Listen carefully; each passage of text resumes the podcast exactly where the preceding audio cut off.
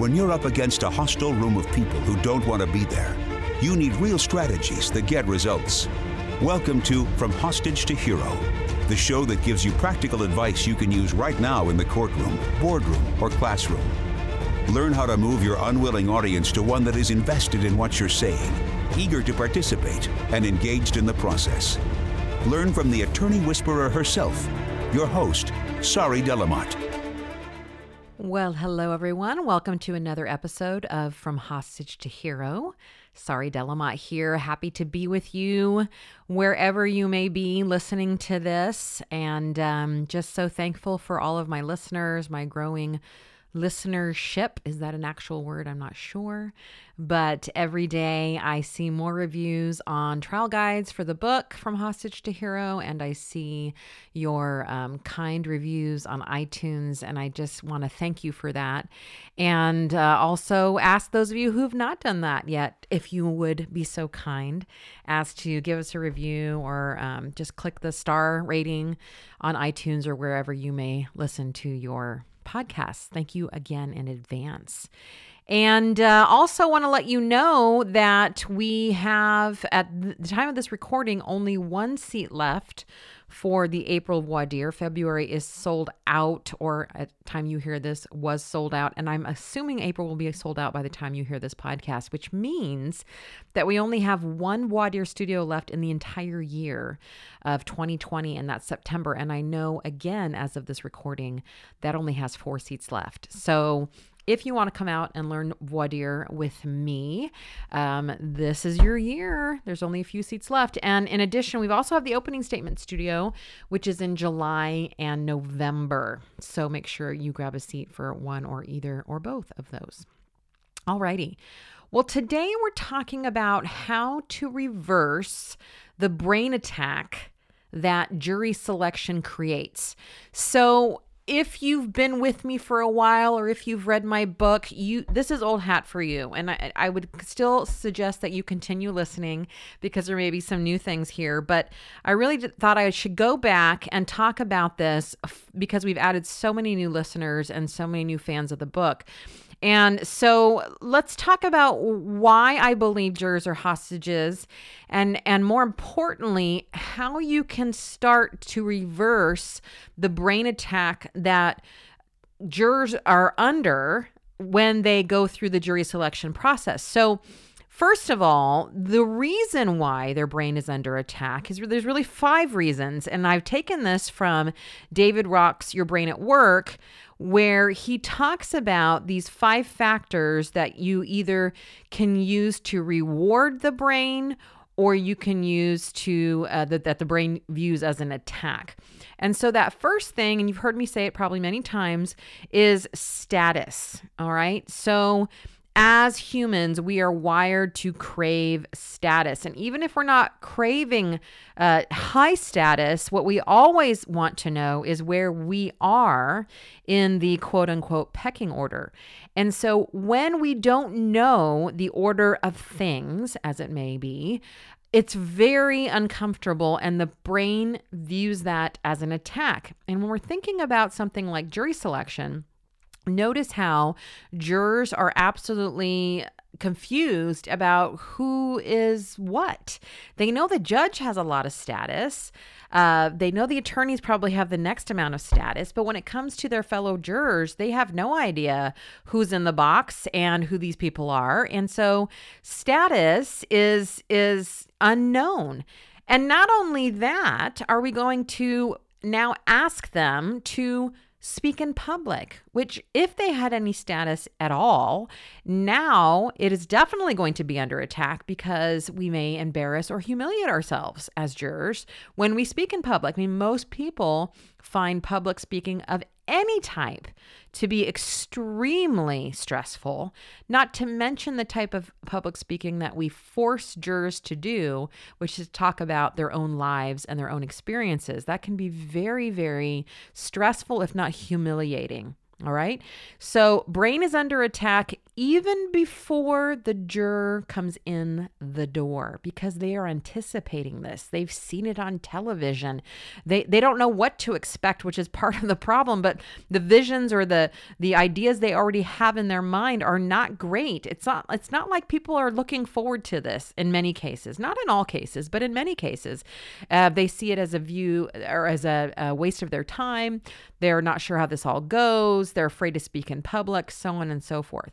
So, neurologically, just by forcing jurors to participate in the jury selection process, which is exactly what we do, let's not kid ourselves, we force them to do this. The brain is under attack, just in terms of that first one, which is S uh, for status.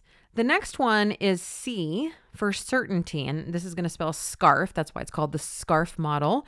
And C uh, for certainty is all about how the brain craves certainty, right? We want to know what is going on.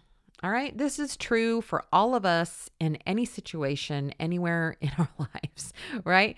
We want to know where we're going. We want to know what the schedule is. We want to know what our spouse is making for dinner. We want to know, we want to know, we want to know. The more certainty we have, the more safer we feel. And if you think about this in terms of jurors, they have little to no certainty, right? They don't know how this works. They don't know the process. They don't know anything. And that creates another brain attack for jurors, which is really important for you as attorneys to understand. And I'm going to talk about how to reverse these things in just a minute.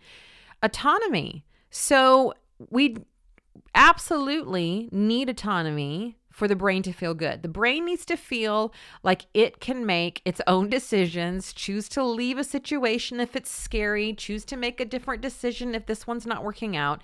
And when that autonomy is threatened, the brain views that as an attack. And don't we do this with jurors? I mean, that's the main reason the brain is under attack. They don't have any choice in the matter, they have to be there. They have no autonomy. Relatedness is the next one. So S C A R. And that is all about our need, our human need for belongingness and to feel a part of something, a part of a group, know who the people are around us that we're going to have to do the thing we're going to have to do. Jurors don't have this either, do they? They don't know each other. They're going to have to go and do this thing that someone's saying is really important. They don't really know how to do and and they don't really want to do, and they don't even know the people around them that they're going to be doing it with. Brain attack, big time. And finally, because of all of these things, this, this just seems so incredibly unfair. Even though all eligible Americans will most likely be called to jury selection at some point in their lives, for this juror, it doesn't feel very fair today. They they have to be here, and everyone else gets to go along their merry way. All right, so that's the review of the SCARF model, which I use quite a bit in my work. And again, I, I think in the very first six podcasts, I went into all of those things in depth if you want to go back and listen to them. I bring them up here for a couple reasons. One, for those of you who are new to me and want to know what's this whole jurors or hostage business? Well, that's really it. It's not a, a physical hostage situation, although it kind of is when you think about it, right? I mean, no one's forced them at gunpoint to be there, but we've done everything but we've threatened them with legal action if they don't show up, right? I mean, there are actual judges that uh, will put out what is that legal thing they put out? You guys are all screaming it right now. I can't hear it because you know you're not hearing this in real time but you know th- what that forces jurors to come to, to court so is it a subpoena? No, it's not a subpoena. Maybe it is. Okay, anyway. The point is, they, yes, on certain level are physically hostages too, but what I'm talking about here is the brain hostageness. The brain is absolutely, totally, 100% under attack from these five factors. And, and if you don't get this as an attorney, everything you're going to do is for naught because you have to understand that this is what you start with this group that sits in front of you, that you, by the way, are so freaking terrified of, are a terrified group. You view these people as this scary, nasty, awful thing when they are not that at all. They are normal, everyday people who have no idea what the fuck is going on and they're scared out of their wits, most of them, and their brain, all of them, is under attack. It just is. Just just look at the research, just look at what I'm telling you. This is how the brain reacts to these five factors, and they all seem to come together and are in play when it comes to jury selection. So that means we got some work to do, and we got to do it soon and at the beginning. And so, how do we begin to reverse this threat that jury selection creates? Well, you know, I've got the four step from hostage to hero model in the book and I've talked about it here and there. In fact, I should probably just do a full podcast just on that.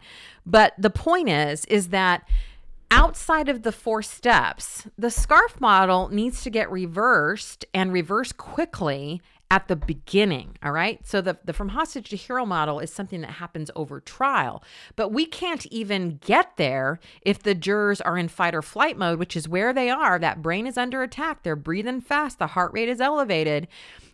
They do not make good decisions from that place. And you cannot make good decisions from that place. So we've got to reverse this and reverse it quickly. So let's go through each of these and give you some tips and tricks that you can use to reverse the uh, brain attack that uh, jury selection creates for jurors. So, status. How do we fix this? How do we increase a juror's status? Well, I've seen a lot of things attempted, and I'm telling you right now, it doesn't work.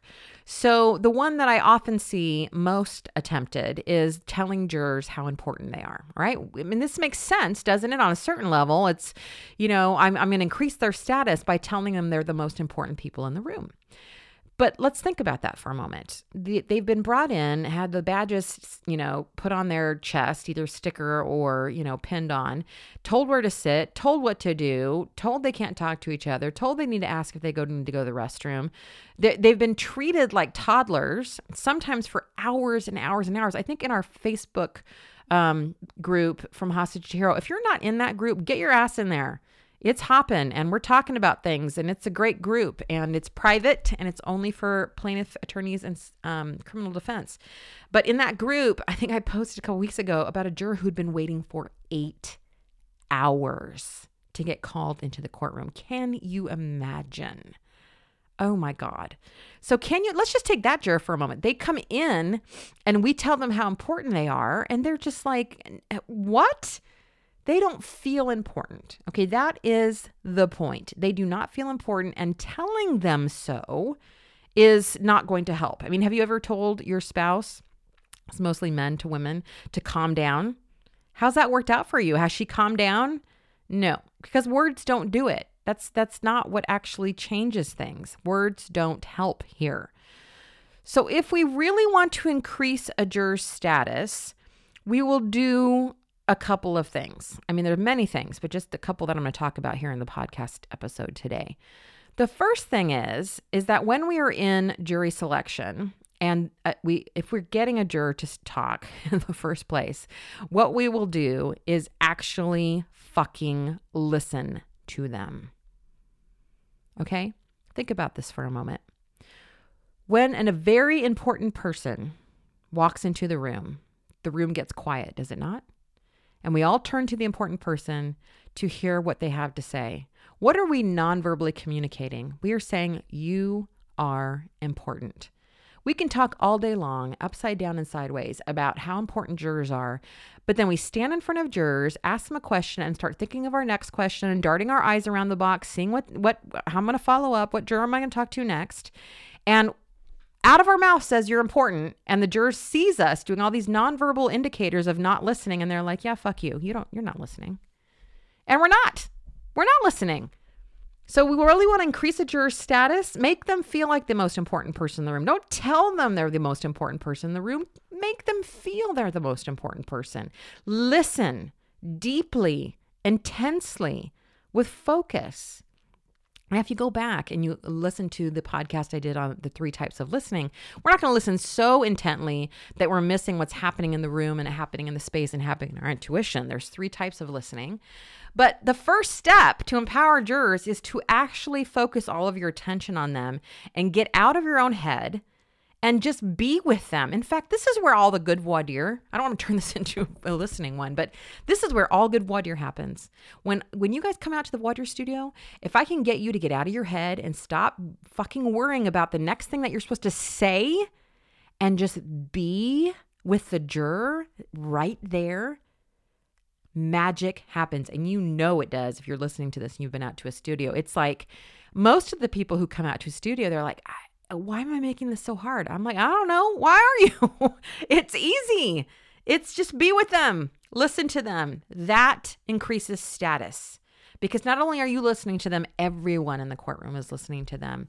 And you are doing it with intentionality and focus, not because you're interrogating, but because you actually want to hear. You're listening to understand, and that increases status. We can also empower the jurors how do we empower them? Well, we we give them what we've taken away, what they don't have. I'm going to do a whole podcast on balancing out the scales with jurors, but basically, we empower them with information. That's one way, right? They don't know why they're there. They don't know what to do. When we're talking about military, for example, you know, and we talk about different clearances, the people at the highest level know the most. Think about the jurors. They know the least. They don't know anything.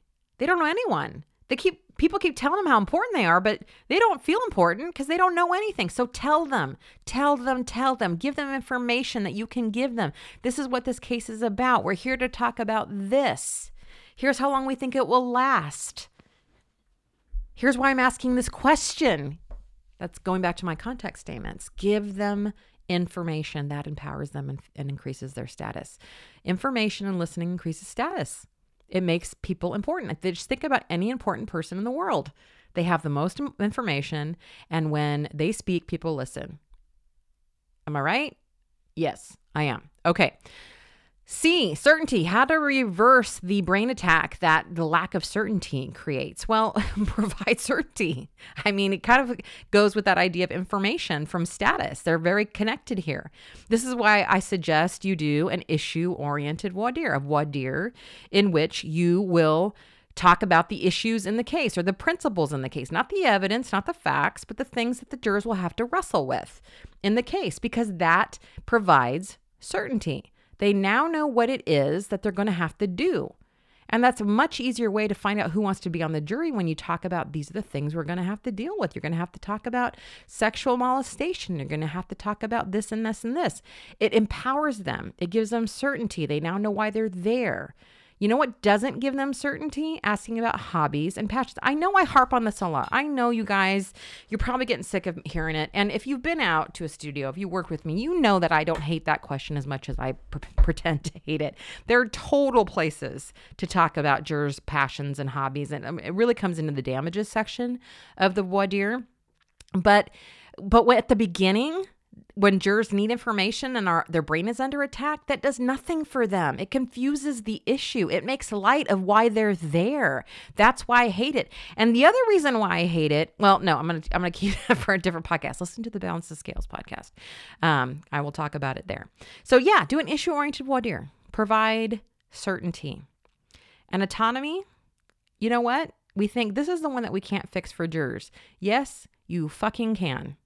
And here's how you do it you give them an out. Listen, we do not want jurors who don't want to be there.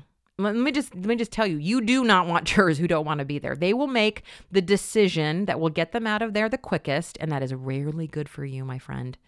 We s- simply do not want jurors that don't want to be there. So the way to fix this is to give jurors the out. Give them back their autonomy.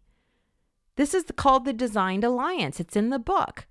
And the Designed Alliance basically goes like this You start dire by saying, Look, you guys probably think, and you know, don't don't harp on me about the you guys. It's just the way that I talk. I'm trying to be better about it, and you probably wouldn't say that in court. So side note. But anyways, most jurors think, there I go, I fixed it, that the way jury selection works is, you know, we ask you these questions, we figure out who's good for us, and then we pick who we like and kick off who we don't. I don't like to do jury selection that way because I don't think it's fair. And by the way, when you're doing this, don't do it if you don't believe this. If you do think it's fair, if that is exactly what you're doing, then you can't say this honestly. Most people, after working with me, though, get around to the idea that this is really the way to do it. And so then you say, So I'd like to talk with you about some of the things you're going to have to wrestle with in this case, should you decide to become a juror. Notice right there, my language, should you decide. And then at the end of this process, I'm going to ask who'd like to be a juror. But in order to do that, we have to have a conversation. You willing to have a conversation? You get people's buy in. And you know what? You have to go at the end and you have to ask them if they want on. Now, I say in that process, I say, now I can't guarantee that if you tell me that you don't want to be here at the end of this conversation, that you'll get to go home. But I will do everything in my power to make sure that you can. And you have to keep that promise. So I can give them, you can give them their autonomy back by saying basically, you're not using these words, but you're basically saying, I don't want anyone here who doesn't want to be here. So let's talk about the case and then let's find out if you want to be here. That's how you reverse that brain attack. I, have seen uh, jurors visibly relax when an attorney does a designed alliance like that or anything else any kind of a designed alliance. And what I mean by designed alliance is you and the jurors are deciding how you want to be together. It's not just you you are the rule giver and they have to follow no matter what. You're saying, "Hey, I'd like to do this. You game?" And that makes it more equal. R for relatedness. How do you uh, reverse the attack the brain does for relatedness? You form the group. You form the group. Listen, what we're asking jurors to do is a group activity. It makes no sense to me why we can we we uh, everything we do up until they go into deliberations is an individual activity. You've been trained to do individual voir dire, even though there's a panel there. You go one by one. You try to make one-on-one connections. That makes no sense to me. Listen, you're not going to be there in the in the verdict room when they're having to do their most important job. So give them the gift of each other. Form the group. And if you want to know how to do that, you can go back and look at the What Groups Need to Form podcast episode, which I think is four or five before this one. So give them the gift of each other. That will reverse the brain attack. You know this. You've been to those parties where no one knows each other until it starts to warm up and introductions are made. And finally, two hours later, you feel like you're best friends with everybody. If it's a good party and a good host, that's what you want for your jurors. That review re- removes that. And fairness, well, fairness all comes down to showing jurors that yes, this is unfair. That's why we're here. The scales are uneven, they are tipped in the direction of the defendant. The defendant is about to get away with something if you don't step in and make this fair. And you better believe it, that reverses the brain attack. Jurors are more likely to lay down their autonomy and choose to be there if they feel they are fighting for something worthy. So show them that they're fighting for something worthy. Do a principle or issue oriented voir dire. Talk about the, the, the things that we want to talk about as humans responsibility, accountability, fairness, betrayal. The themes in your case, those should go in voir dire. Because once you start talking about that stuff, the jurors will start to see that, that boom, they are important. Boom, they do have status. Boom, they can totally right this wrong. They can bring back fairness to the world and your client. But that's how you do it.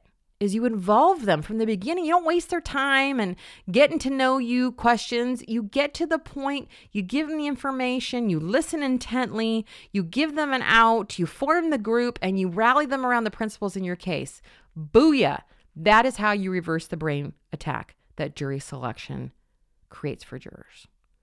So I hope that this has been helpful. And, um, you know, I get preachy. I think that's why you love me.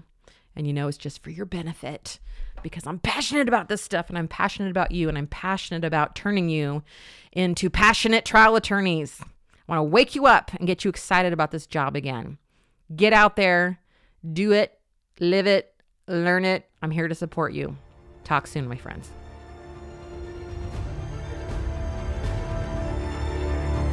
That's it for this episode of From Hostage to Hero. But head to our website, saridlm.com, for other must have resources from Sari Delamotte. Read the transcript of this podcast, watch trial tip videos, or download your free copy of Sari's article, Why Jurors Hate the Hobby Question. We're glad you joined us today, and until next time, remember that to lead a hostage to freedom, you must first free yourself.